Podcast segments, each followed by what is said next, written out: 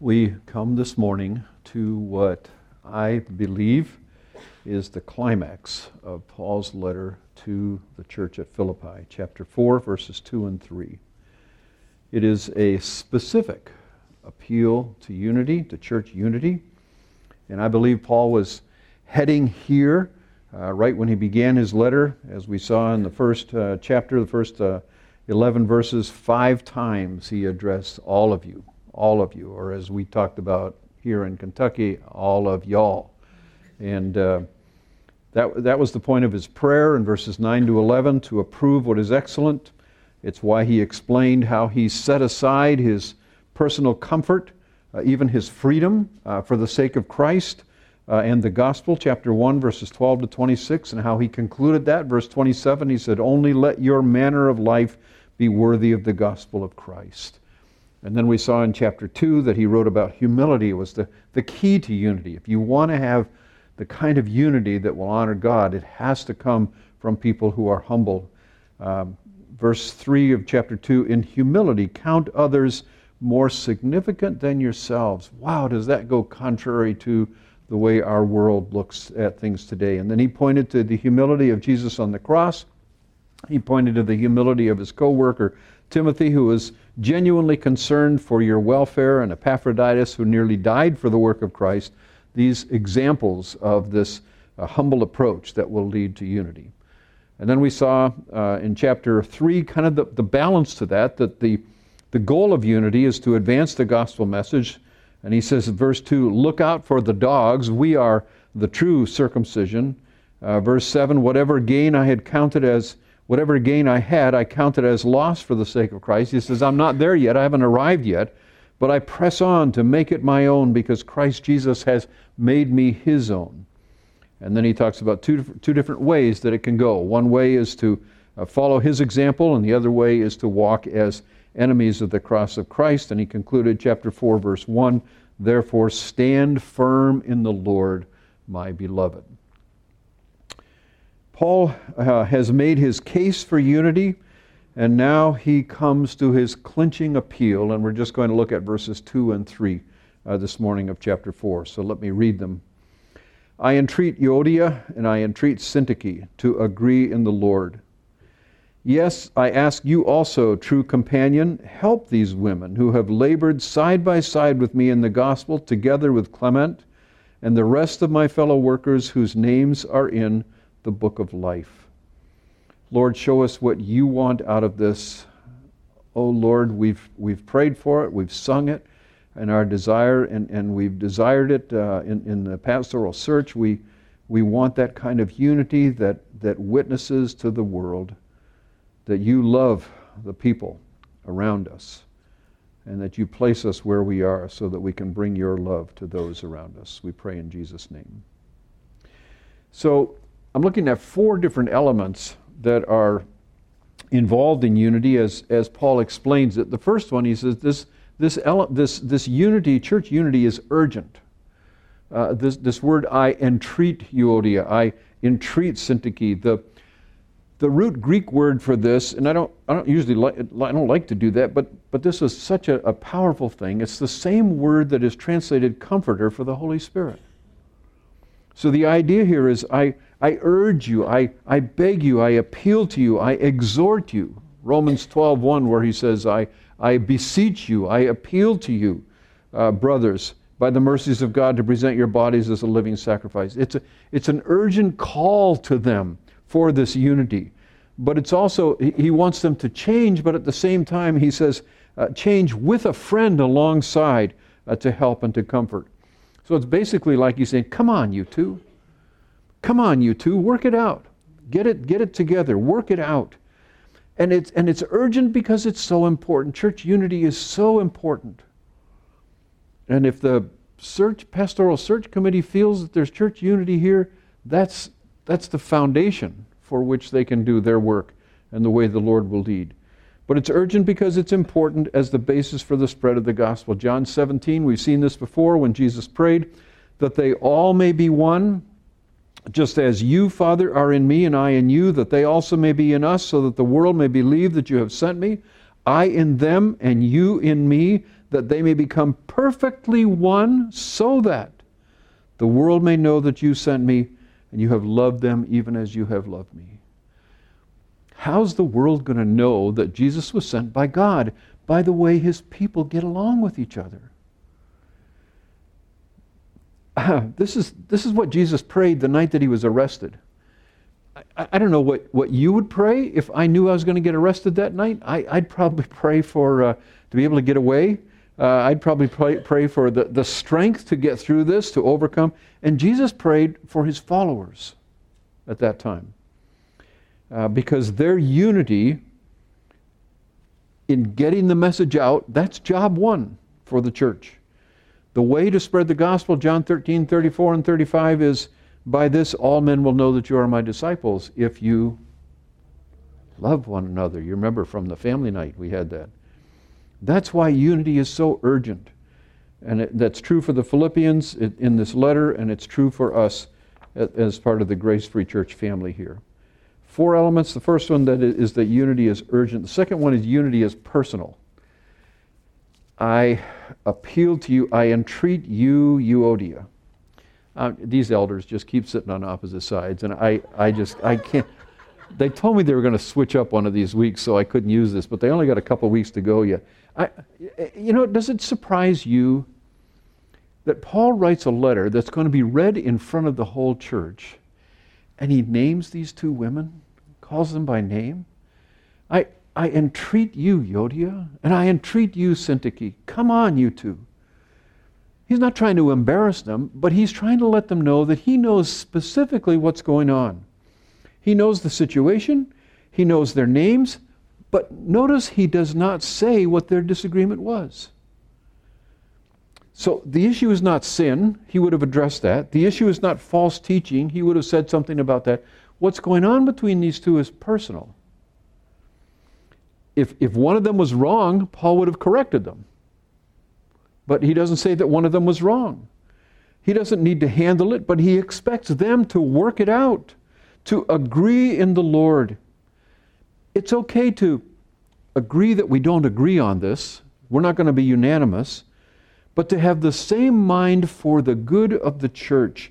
The unity of the church is about Jesus Lord. Amen? The unity of the church is about that Jesus is Lord. That's what brings us together. And whatever else there is that's going on is less important than that. So work it out. Now, there's several great things that Paul tells us about these two women. Verse 3 they have labored side by side with me in the gospel, together with Clement and the rest of my fellow workers. These women were hard workers with the Apostle Paul. Now, if you know the history of this church of Philippi from Acts chapter 16, when the church was planted, it was only women. That, that's how the church got started. All of them were, were believers in Jesus. They, uh, the, the sign is that they, whose names are in the book of life, Revelation 21. We're a couple weeks away from Revelation 21 yet in the Sunday service or the Sunday school hour. Revelation 21 of those who are written in the Lamb's book of life. Isn't it interesting that God has a book with names in it? Isn't it interesting that God takes notes? And that He puts names in? And those who work to spread the gospel and those who work to restore relations, those who are peacemakers, have a reward ahead of them and eternal life. So the third uh, factor in unity is that third, unity is done in the Lord. This in the Lord phrase is 51 times in the New Testament. Several times it says to believe in the Lord, but other times show that this in the Lord is the atmosphere of life. So for example, Colossians 3:18, wives, submit to your husbands as is fitting in the Lord. Uh, children, obey your parents. I can hear the children speaking up. Obey your, come on, parents speak up at least, okay? Obey your, your, your, your parents in the Lord. Uh, uh, Romans 16, greet Tryphena and Tryphosa, those women who work hard in the Lord. In the Lord is the atmosphere in which we do everything in the church, in which we are to do everything in the church. So if they continue to disagree, they need to set aside their personal disagreement and the interest, their personal interest, in order to concentrate on having the same mind for the good of the church. And then the fourth factor in unity is that other people must help. So if you think, well, I don't have a problem with anybody, you still have a part in this passage. You still have a part in this letter. Others must help. Get involved. Because he says, I ask you, loyal yoke fellow. We're not sure who this person is. Uh, it could be one of the overseers and deacons that he had specifically addressed in chapter 1, verse 2. But the unity is to pursue after Jesus. Nothing is more important than seeing Jesus is above all and making sure that everything that we do is about Jesus making sure that everything that all of us do as a church, as leaders, and as people in the church is about Jesus. So help these two, help Euodia, help Syntyche see that Jesus is more important than whatever their issue is that's separating them. In any group of people, you have a group of sinners. Agreed? In any church, you're going to have a group of sinners. In any uh, family, you're going to have a group of sinners. Agreed? Keep, keep saying amen on these because I, I, I want to make sure you're with me, even, even all the way to the back row here. I want to make sure, because the front row is getting it right here. I mean, they're, they're, all, they're all with me. The first two rows are with me all the way here. All right. Um, in any sports team, there has to be, there's, there's going to be disagreements. In any office team, in any family, in, in any relationship, somebody's going to offend somebody else and somebody's going to be hurt. When that happens in the church, the difference is that Christians must be eager to forgive and to move on. So, why don't we sometimes? Pride? I mean, I think that's, that's the main thing. We don't want to deal with our, our hurts. We're going to deal with this more next week when we look at why pray when you can worry. That's, that's the sermon title for next week. So you, you want to hear that one. Why pray when you can worry? But we just don't want to do things the Bible's way. We don't want to deal with hurts the Bible's way. Sometimes an anthill will allow it to grow into a mountain of hard feelings. Now, listen, nobody expects that everybody in the church is going to agree on everything. That, that, that's unreasonable. That, that's not what, what we're talking about here. But if you hold a grudge, get it settled today. We're going to talk about how important that is. And again, the common ground is Jesus is Lord and when Jesus is not Lord of the relationships in the church, that church is going to lose power and their witness, and it's going to be divided. Now, I want to do some extra teaching on this, and I'm, I'm sure the elders are aware of these passages, but I want to go over them all because you, we all need to know them, and if we already know them, we need to be reminded of them. Several passages to inform us on this issue to help us resolve it. When should people get involved? Galatians chapter 6, verses 1 and 2. I'm sure the elders know this. Brothers, if anyone is caught in any transgression, you who are spiritual should restore him in a spirit of gentleness. Keep watch on yourself, lest you too be tempted. I'm just giving you the references up there. Uh, you, if you jot down the references, and then you can look up the passages later, but these are so important. If anyone is detected in a transgression, a crossing over, a trespassing, a breaking of the law, a breaking of relationship. You who have received the Holy Spirit, if you're a believer in Jesus Christ, you received the Holy Spirit, so He's calling on us. We've received the Holy Spirit.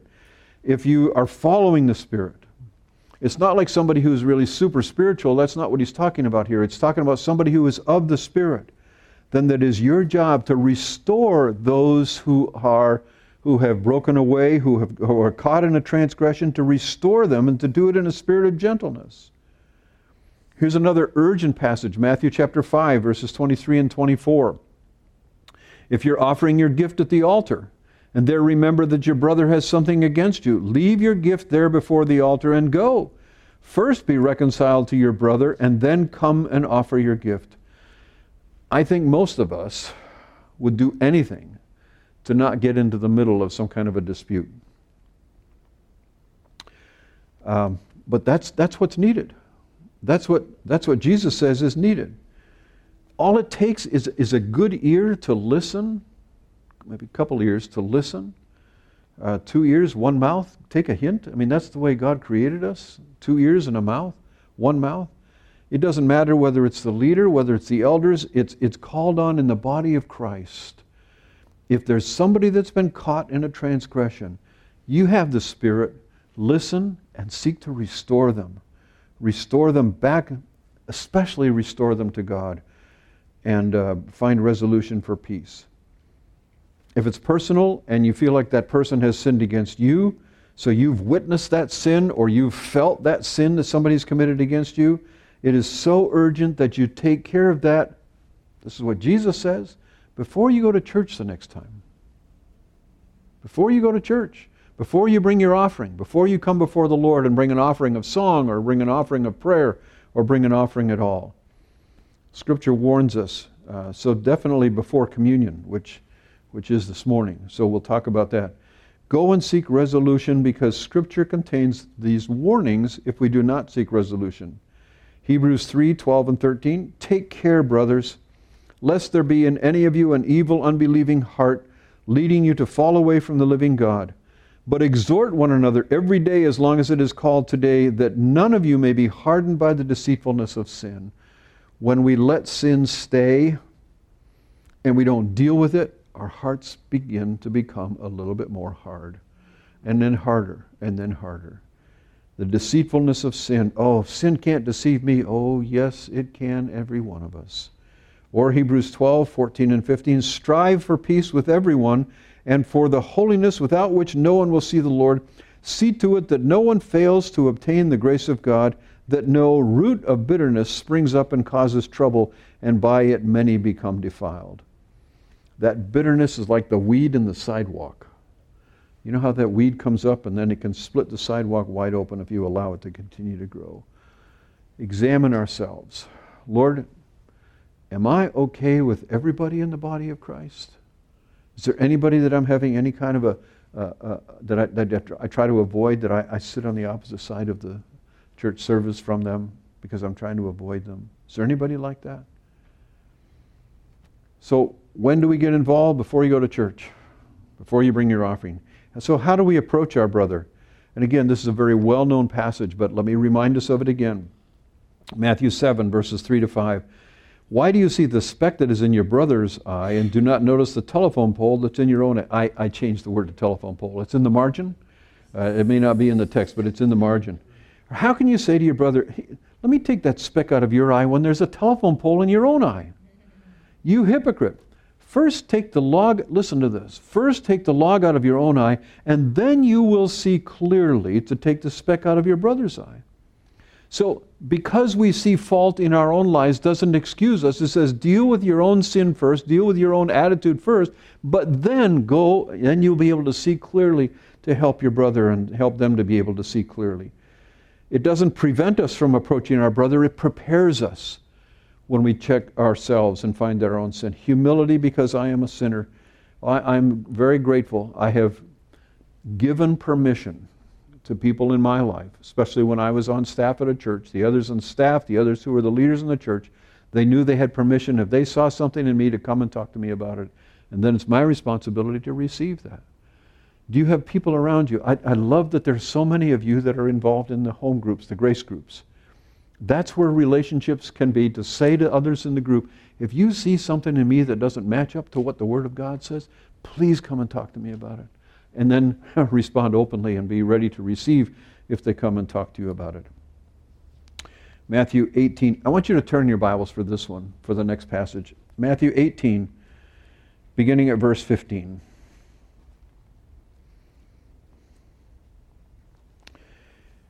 I want us to see this because we're going to walk through it. It's, it's a very important passage. And again, I'm sure the elders are aware of it, and many of you may be aware of it as well. But I, I want us to see it uh, again, the words of Jesus as he's teaching here. And, and I want you to notice, we're going to begin at um, verse uh, 15, but I want you to notice the passage just before it is talking about the, the leave the 99 sheep and go for the one. Just reminds us that every single brother or sister in Christ is worth pursuing. The context here is talking about believers. Pursue after that one lost sheep until it is found to be reconciled, first of all, to God and then to the body? Um, just you answer this question for yourself. If you began to drift away from the Lord, would you want somebody to come after you? I hope the answer has three letters. Yes, I would want somebody to come after me. So therefore, then we need to pursue after our brother, a brother or a sister. And if we see somebody drifting away from the Lord, God, the, the Lord Jesus commands us to have the responsibility to go after them. Well, how, how do we pursue after them? How do we go after that one? So, beginning in verse uh, 15, if your brother sins against you, go and tell him his fault between you and him alone. If he listens to you, you've gained your brother. But if he does not listen, take one or two others along with you, that every charge may be established by the evidence of two or three witnesses. If he refuses to listen to them, tell it to the church. And if he refuses to listen even to the church, let him be to you as a Gentile and a tax collector. Truly I say to you, whatever you bind on earth shall be bound in heaven, and whatever you loose on earth shall be loosed in heaven. I'm going to come back to that. So the occasion is when do we do this? if your brother sins against you, or if you feel that he sinned against you, or if you see that your brother has sinned, it is so important to understand that this is something that you have firsthand knowledge of. This is not something that's a rumor you've heard from somebody else, it's not gossip. But if you see it or you are aware of it and you see it, we have a responsibility to go to that person. To go to that one. This is so important, and um, we, we had this happen in, in our church, and we had to address it a couple of times where uh, a, a teen was not living with the Lord, and what we had was people would go and tell the parents. That's not what you do. That's not what Jesus says here. He doesn't say if you see a teen sinning, go and tell the parents. Go to the teen. Or if you see somebody and you, you're concerned about somebody being in an affair, go to the person that you see, not to the spouse. Give the person a chance to make things right before it would become known. Go to the sinner. Look, I know I have a log in my own eye. I have a telephone pole in my eye, but this is what I'm seeing, and I want to help any way that I can. If your brother sins against you. Secondly, issues between brothers and sisters in the body are to be confidential as much as possible. Verse 15, it's between you and him alone. What that means is don't talk to anybody else as you approach your brother. Don't go to, don't go to somebody else and say, hey, this person's doing this and I need you to pray because I need to go talk to them. No, you don't, don't even go and ask for prayer for it. Go to that person just between you and him. Thirdly, the goal is reconciliation. Verse 15 continues You've gained your brother. And that would end the process if you've gained the brother, if they respond well. Oneness is the key to the gospel being able to go ahead. Fourth, if that doesn't achieve reconciliation, then take one or two others along with you. Now, these are witnesses. These would be people that would be acceptable to you and to, the, to your brother. This, brother, this is something I see in your life. Well, I, I don't believe you. Well, do you mind? Uh, let's, let's talk about a couple of people that maybe could come and, and, and listen to me and tell me maybe if I'm wrong and, and listen to you and, and help you. Uh, we're, we're in this together. We're, we're in this uh, uh for, the sake of the, for the sake of the gospel somebody who is acceptable to both parties to help here. One of the biggest jobs that I've had in, in trying to mediate situations like that is to act as a translator. Now, I've, I've taught overseas. I taught in Thailand, and, and I had, every time that I taught, every word that every sentence that I said, I had an interrupter. Uh, you know, you call them an interpreter, but I called them an interrupter because they'd keep interrupting to, to translate what, what I was saying. But sometimes that's what's needed. It's somebody to say, here's what I hear you saying, here's what I hear you saying. How can I help bring about this, this uh, reconciliation here? And if that doesn't achieve reconciliation, Jesus says, uh, take one or two others along. And then the fifth step is tell it to the church. Tell it to the church. Now, this is only after you've gone to your brother individually and after you've gone to them directly, and then you've gone back again with a couple of witnesses. And even so, it may not mean that you announce it into the service but that the church leaders get involved in the reconciliation. This, I think, is one of the most important jobs that the elders have. That if there is a dispute in the church and there's a disagreement in the church, the elders have the responsibility to come in as this third level of witnesses and to be able to help bring about reconciliation. If there is no response, even when you've told it to the church and to the elders, let him be to you as a Gentile or a tax collector. Now, it's in that context that I want to read verse 18.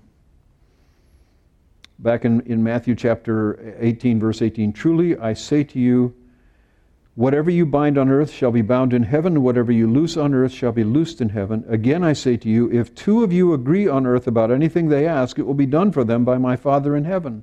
For where two or three are gathered in my name, there am I among them. What Jesus is saying here is this isn't, you know, an implication might be broader than this, but the application of it is for dealing with a dispute. If you go in to help somebody and to try to bring about reconciliation, Jesus says, I'm going to go with you. I will be with you. Where two or three, that's the witnesses. In the context here, that's the witnesses that are going with you. I'm going with you as well because this is so important to the Lord Jesus. What, what a great promise that is. Um, and then if, if there's still no progress, well, then you've got something deeper going on. And what was Jesus' response to the pagan or to the tax collector? What was Jesus' response to them? It wasn't excommunication, it was they need the gospel. They need the message of the gospel. Bring them the gospel, pray for their salvation.